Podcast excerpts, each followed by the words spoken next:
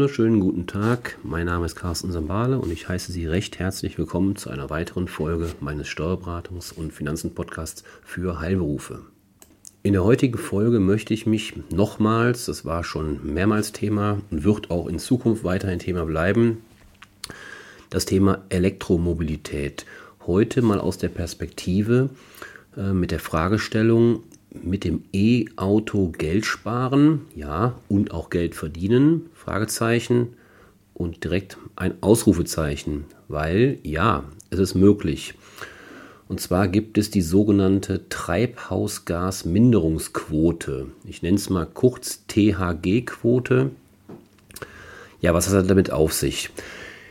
dass die Elektromobilität schon seit vielen, vielen Jahren mittlerweile ein zentraler Baustein ist, um Treibhausgase einzusparen, ist soweit bekannt. Staatliche und steuerliche Förderungen sollen dabei Kaufanreize schaffen, vermehrt die Elektro- und aktuell auch noch die Hybridfahrzeuge zu kaufen. Künftig, und das ist jetzt eine Änderung, die die neue Regierung ähm, auf den Weg gebracht hat, sollen aber nur noch reine Elektroautos gefördert werden. Vielleicht kurz zur Erinnerung, Hybridfahrzeuge. Ich behaupte mal, das haben viele angeschafft, viele Unternehmer, um sich da den steuerlichen Vorteil zu gönnen, weil, wie Sie vielleicht wissen, auf den Privatanteil, den Sie mit Ihrem betrieblichen Fahrzeug fahren, müssen Sie ja grundsätzlich den, äh, eine Versteuerung vornehmen. In der Regel oder sagen wir mal andersrum, oftmals macht der Unternehmer das über die sogenannte 1%-Methode. Es Gibt auch andere Möglichkeiten, Stichwort Fahrtenbuch, aber bleiben wir bei der 1%-Methode. Und da ist es aktuell immer noch so, dass bei diesen Hybridfahrzeugen nur die Hälfte von diesem 1% in der Regel versteuert werden muss. Bei einem ganz normalen Benziner, Dieselfahrzeug ist es 1% vom Bruttolisteneupreis, beim Hybrid sind es nur 50% und beim Elektro sind es sogar nur 25 Prozent. Ganz einfaches Beispiel. Ihr Fahrzeug hat einen äh, Bruttolistenpreis von, ich mache es mal rund 100.000 Euro, ist vielleicht jetzt nicht die Regel, soll auch nur zum Rechenbeispiel dienen. Da geht es gar nicht um die Einhaltung von, von gewissen Voraussetzungen, weil das ist im Detail auch nochmal kompliziert. Ähm, da gibt es bei Elektrofahrzeugen auch nochmal eine, ähm, eine, eine Euro-Grenze. Lasse ich jetzt mal außen vor. Mir geht es nur um das Rechenbeispiel. Bei 100.000 Euro Bruttolistenpreis wäre 1% entsprechend 1000 Euro.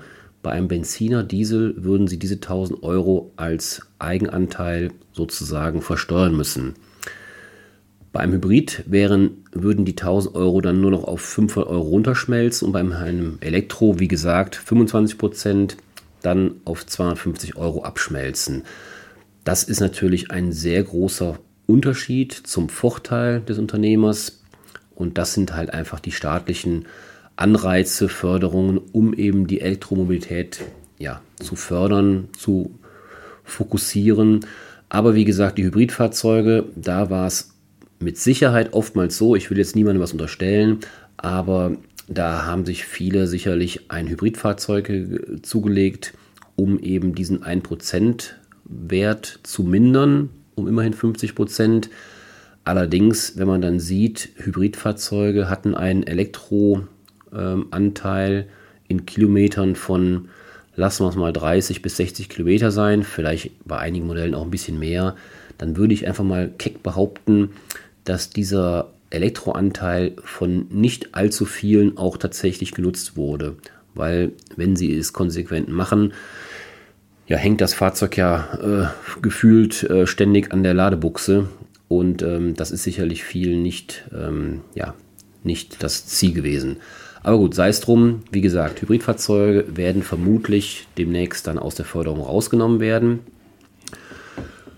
Kommen wir jetzt nochmal zu dieser sogenannten Treibhausgasbindungs- oder auch kurz THG-Quote. Diese basiert auf dem Gedanken, dass die reinen Elektrofahrzeuge, allerdings unabhängig von der Herkunft des tatsächlichen Ladestroms, Emissionen einsparen. Soweit, so gut.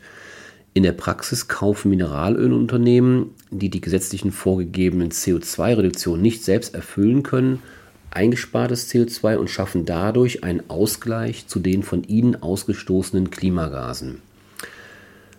Seit dem 1. Januar diesen Jahres können alle Halter von reinen Elektrofahrzeugen mit den eingesparten Emissionen selbst Einnahmen erzielen.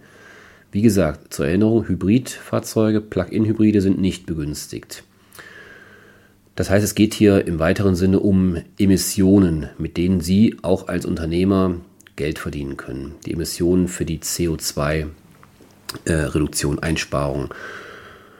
Um diese jährliche Prämie für diese sogenannte THG, Treibhausgasminderungsquote, zu erhalten, müssen sich die Fahrzeughalter zwingend an einen externen Dienstleister wenden. Dieser muss dann bis Ende Jahr, Februar, Entschuldigung, Februar des Folgejahres für 2022, also bis zum 28. Februar 2023, einen entsprechenden Antrag beim Umweltbundesamt stellen. Die Berechtigung zum Bezug dieser THG-Prämie ist im Antrag anhand des Fahrzeugscheins nachzuweisen. Der Antrag wird dann vom Umweltbundesamt überprüft und zertifiziert. Die Höhe ihrer Prämie hängt nicht von der Größe, dem Fahrzeugalter, dem Energieverbrauch oder der Jahresfahrleistung ab, sondern vom externen Dienstleister, da es sehr viele Vergütungsmodelle gibt. Die THG-Quote kann mit einem festen Betrag vergütet werden oder an den aktuellen CO2-Preis gekoppelt sein. Jährlich können je Fahrzeug zwischen 250 und 400 Euro erzielt werden. Das mag bei den aktuellen Kostensteigerungen, von denen man aktuell konfrontiert wird, ähm, ein ja, Tropfen auf den heißen Stein sein, aber ich sage immer, Kleinvieh macht auch Mist. Und warum sollte man das Geld liegen lassen? Bei betrieblichen Fahrzeugen ist die THG-Prämie eine steuerpflichtige Betriebseinnahme. Wird der Dienstwagen einem Arbeitnehmer überlassen, so steht die THG-Quote dem Arbeitgeber zu. Lohnsteuerliche Konsequenzen ergeben sich daraus demnach nicht. Für Elektrofahrzeuge im Privatvermögen, auch dieser Hinweis ist vielleicht an dieser Stelle ganz, ganz wichtig für manchen, sind die Erlöse aus dem Verkauf der THG-Quote nicht steuerpflichtig. Also da auch nochmal ganz interessant. Tipp an dieser Stelle, die Halter von Elektrofahrzeugen sollten sich die zusätzliche Einnahme also nicht entgehen lassen und die Prämie für die THG-Quote für 2022 beantragen, zumal die Prämie für Fahrzeuge im Privatvermögen, wie gerade gesagt, sogar steuerfrei vereinnahmt werden kann. Also dieser Tipp, äh, den sollten Sie aus meiner Sicht beherzigen. Wer sich aktuell ein Elektroauto oder auch ein Plug-in-Hybrid kauft, kann dafür zusätzlich einen staatlichen Zuschuss von bis zu 9000 Euro erhalten. Auch in den kommenden Jahren soll es für Batterie- und Brennstoffzellenbetriebene Fahrzeuge einen Umweltbonus geben. Für Plug-in-Hybride allerdings läuft diese Förderung Ende diesen Jahres, also Ende 2022, aus. Ob Sie, wenn Sie ein Plug-in-Hybrid ja, in diesen Tagen bestellen oder schon bestellt haben, ob sie da noch in die Förderung bekommen ähm, oder eben kurzfristig, hängt sicherlich auch an den Lieferzeiten ab. Da sollten Sie eben, wie gesagt, wenn Sie das planen, umgehend Ihren, den Händler, den, den Autohändler Ihres Vertrauens ähm, kontaktieren und dann zu gucken, kriegen Sie da eventuell noch einen Zuschuss hin, umgesetzt für Hybride. Wie gesagt, für reine Elektroautos soll es den Umweltbonus auch weiterhin geben. Allerdings, auch da ist ein Ende äh, in Sicht. Unternehmer soll, sollen ab dem 1. September 2023 keinen Umweltbonus mehr erhalten. Das Bundesministerium für Wirtschaft und Klimaschutz, aktuell mit ähm, Herrn Habeck an der Spitze in aller Munde, prüft allerdings, ob Kleingewerbetreibende und gemeinnützige Organisationen weiterhin gefördert werden. Das heißt also, gemeinhin werden Unternehmer oder sollen vielmehr ähm, nur noch bis zum äh, 31.08.2023 gefördert werden. Also das sollte man auch unbedingt im Blick halten und demzufolge eben jetzt oder bald investieren, wenn man eben an die Neuanschaffung eines E-Autos denkt. Ja, dem, demzufolge hatte ich gerade schon gesagt, sollten sich also rasch entscheiden, denn für die Förderung ist das Datum des Förderantrags maßgeblich. Dieser kann jedoch erst gestellt werden, wenn das Fahrzeug zugelassen ist. Und da beißt sich die Katze in den Schwanz, wie ich eben schon andeutete, bei den langen Lieferzeiten, die man aktuell, ja, mit denen man aktuell rechnen muss, kann das natürlich zum Problem werden. Es ist keine Seltenheit, dass ich im Gespräch höre, ja, mein Händler sagt, die Lieferzeit dauert ein Jahr. Ich selbst habe auch jetzt letztens ein neues Auto für mich bestellt weil mein Leasing im Januar 24 ausläuft und da wurde mir auch gesagt, ja für das Modell, was ich mich äh, oder für was ich mich entschieden habe, betragen die Lieferzeiten gerne mal anderthalb Jahre. Also von daher, äh, wenn Sie das planen, dann sollten Sie da unbedingt ähm, jetzt rasch vorgehen, bestellen, das Fahrzeug Ihrer Wahl ist schnellstmöglich nach Lieferung zulassen, damit Sie gegebenenfalls noch in die Förderung kommen, damit diese oder bevor diese eben planmäßig ab September 23 ausläuft. Hinzu kommt noch, dass die Fördermittel im Klima- bzw. Transformationsfonds, wie es so schön heißt, bereitgestellt werden und die Förderung endet, wenn diese Mittel ausgeschöpft sind. Das heißt, wenn Sie Pech haben, großes Pech haben, ist der Topf schlichtweg leer und Sie gehen auch leer aus. Das heißt, es bleibt abschließend abzuwarten, ob der Umweltbonus wie geplant in einer neuen Förderrichtlinie umgesetzt und auch die staatliche Förderung der Privatnutzung künftig auf nur noch reine Elektrofahrzeuge begrenzt wird.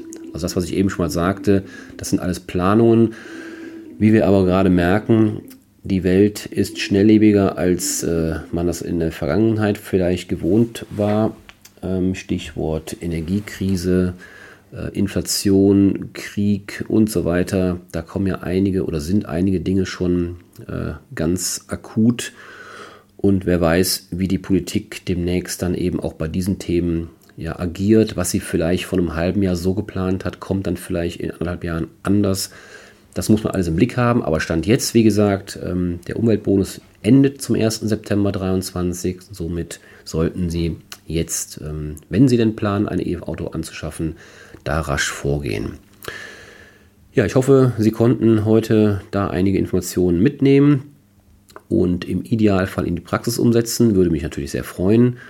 Und noch mehr würde es mich freuen, wenn Sie auch beim nächsten Mal wieder einschalten. Ich werde jetzt planmäßig eine kleine Herbstpause machen oder Herbstferienpause, da wir die zwei Wochen auch verreisen, beziehungsweise einen Teil davon verreisen. Somit werde ich Sie wieder, ich gucke mal gerade in den Kalender, ähm, planmäßig am 21.10. wieder hier begrüßen dürfen. Dann würde ich mich sehr freuen, wenn Sie wieder einschalten. Bis dahin machen Sie es gut und bleiben Sie gesund. Tschüss.